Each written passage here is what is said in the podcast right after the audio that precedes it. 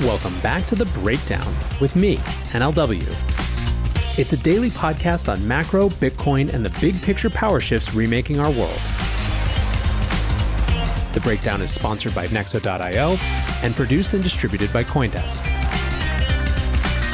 What's going on, guys? It is Thursday, April 22nd, and today is Earth Day. So, for Earth Day, let's reclaim the Bitcoin energy debate, shall we? Before we do that, let's do the brief. First up on the brief today, crypto M&A is in full swing. I've said a bunch of times that this is going to be one of the key trends to watch this year and there are a number of reasons for that. First, you have flush balance sheets. Companies in the crypto space have cash and they want to leverage that cash to accelerate and advance their position in the market. Second, you have bigger competition, more companies going after bigger pies, which means inevitably some amount of joining forces trying to find edges through acquisitions. And as a part of that, you also have new entrants into the market, i.e., traditional finance companies who are now able to offer crypto services. The byproduct of that is likely to be many crypto companies being folded into traditional service providers. A couple stories on the M&A front. The first is a reported acquisition that isn't a done deal yet. Apparently, Galaxy Digital, Mike Novogratz shop, is in the hunt for BitGo, which just announced a multi hundred million dollar insurance fund yesterday. Now, there have been numerous rumors of BitGo acquisitions. PayPal, it seemed last year, was looking into acquiring BitGo, but that never ended up happening. One that was confirmed, however, is that NYDIG has acquired Arctos Capital. Arctos is a commercial lender that focuses on financing for Bitcoin miners and other crypto firms, which is relevant with our main discussion today. This is actually the second announced acquisition for NYDIG this year, having previously scooped digital assets data. Next on the brief, there is growing chatter around Ethereum.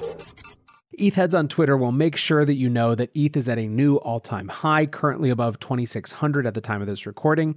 The more interesting thing to me, however, is some amount of shifting narrative around it. A Coindesk headline today reads Ether price hits new record high as analysts anticipate supply drop. Basically, after the upcoming ETH 1559 upgrade, the net annual issuance is set to drop. Someone even said that Ethereum will become a deflationary asset. Raoul Paul has the Bitcoin crowd on Twitter huffing with this tweet quote, When you price anything up in DeFi, NFT, community tokens, or even metaverse worlds, everything is basically priced in ETH, including designers' time, etc. ETH is rapidly becoming the currency of the digital world, and BTC is the pristine collateral and base layer. So, my question is Is this going to be a narrative that catches on? I will obviously be watching closely to see if and how it translates to the macro crowd. Last up today is Cathie Wood, the Michael Saylor of Coinbase stock. Someone thinks that coin is too cheap right now.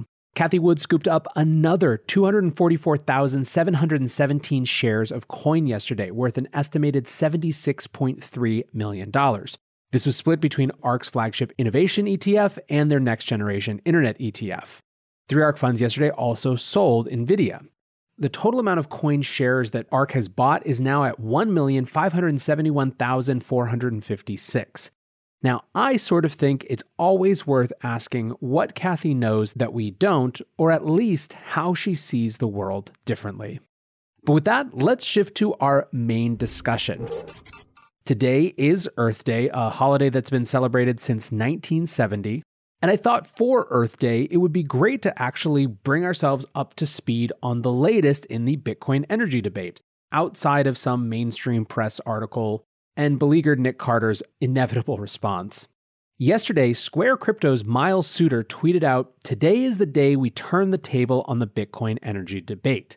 He was referring to a new memo, a collaboration between Square and ARK, see, there's that tie in, titled Bitcoin is Key to an Abundant, Clean Energy Future. This memo was published as part of the Bitcoin Clean Energy Initiative that Jack Dorsey announced in December. Here's how they set it up. Quote, in this memo, we aim to explain how the Bitcoin network functions as a unique energy buyer that could enable society to deploy substantially more solar and wind generation capacity. This deployment, along with energy storage, aims to facilitate the transition to a cleaner and more resilient electricity grid. We believe that the energy asset owners of today can become the essential Bitcoin miners of tomorrow. So here's the argument in a nutshell. They argue that one, Bitcoin mining is an opportunity to accelerate a transition to renewable energy. Two, that solar and wind are today the least expensive energy, but have deployment bottlenecks due to intermittent power supply and grid congestion. Three, that Bitcoin miners represent a flexible load option that could solve those intermittency and congestion problems, which would in turn allow grids to actually deploy much more renewable energy. Finally, part four of their argument being deployed more fully, these green energy sources will continue to be pushed even farther down their cost curves, ultimately bringing them closer to zero marginal cost energy production. Looking for the best way to unlock your crypto's liquidity? Nexo.io is exactly what you need. Borrow against your digital assets at just 5.9% APR. Earn passive income with yields of up to 12%. And swap between more than 75 market pairs with the instant Nexo exchange. Try the Nexo wallet app to get the whole 360 degrees of crypto banking. Get started at nexo.io. Let's dig into a little bit more on each of these themes. The first is the cost of solar. The paper uses a measurement of energy cost called the levelized cost of energy or LCOE.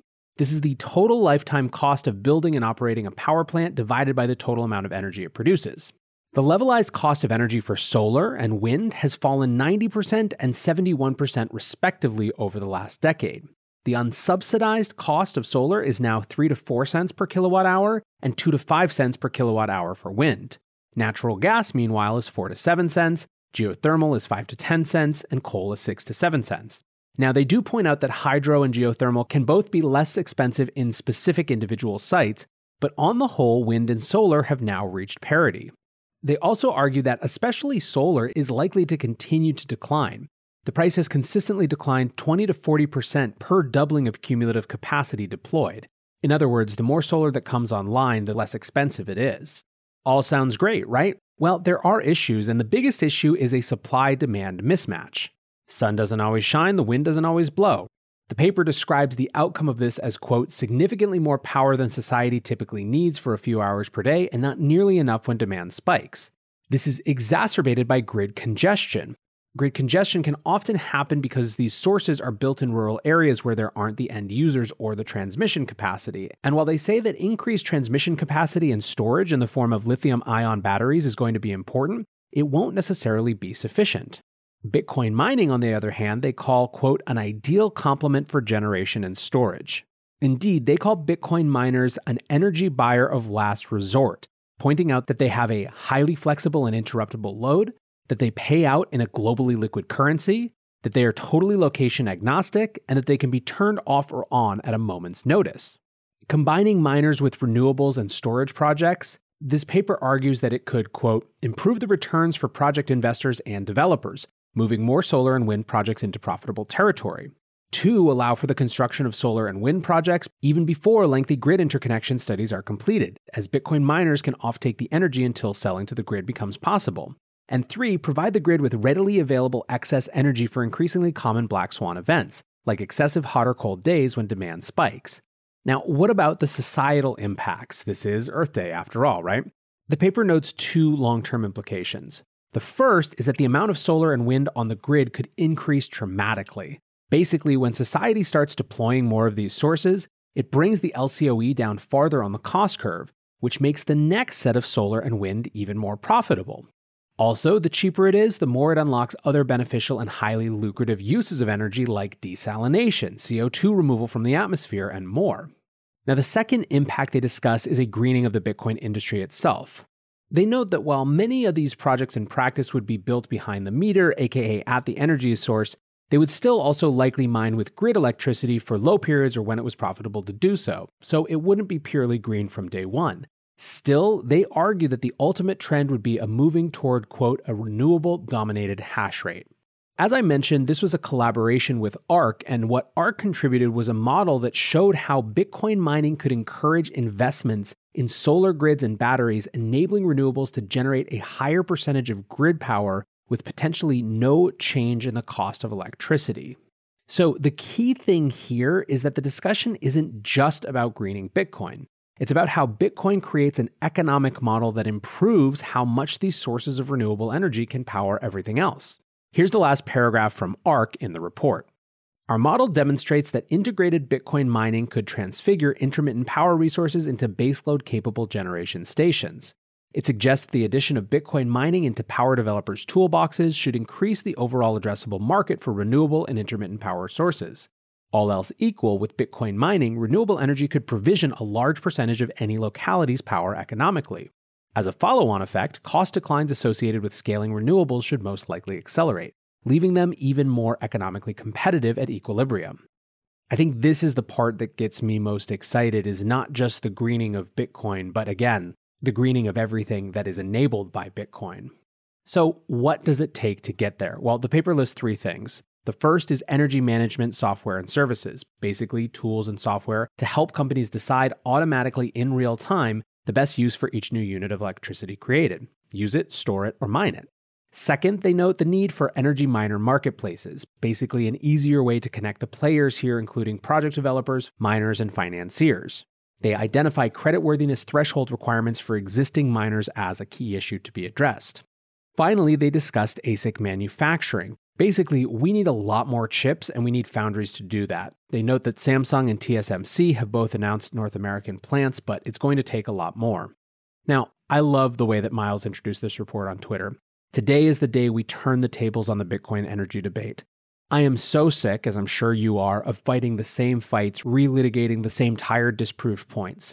What I'm more interested in is shifting the narrative to tell this story and to allow markets to follow with capital and ideas and people and talent and energy to actually pour into enabling this promise of how Bitcoin mining can positively impact the green energy grid and turn it into reality. I'm certainly going to be keeping my eye on exactly this. I hope you will as well. But for now, guys, I appreciate you listening and happy Earth Day. Until tomorrow, be safe and take care of each other. Peace. We're witnessing the greatest paradigm shift in finance in modern history. Join thousands of newsmakers and influencers talking the future of money at Consensus by Coindesk a live virtual experience of leaders, changemakers, virtual reality meetups, keynotes from Ray Dalio, Gary Vaynerchuk, and much more.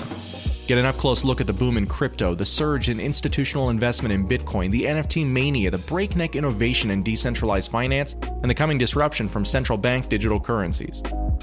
The Breakdown listeners can visit events.coindesk.com and use the promo code BREAKDOWN to save $25 today. Join us May 24th through May 27th for Consensus by Coindesk and register today at events.coindesk.com because ticket prices go up at the end of this month. Thanks for listening, and we'll see you there.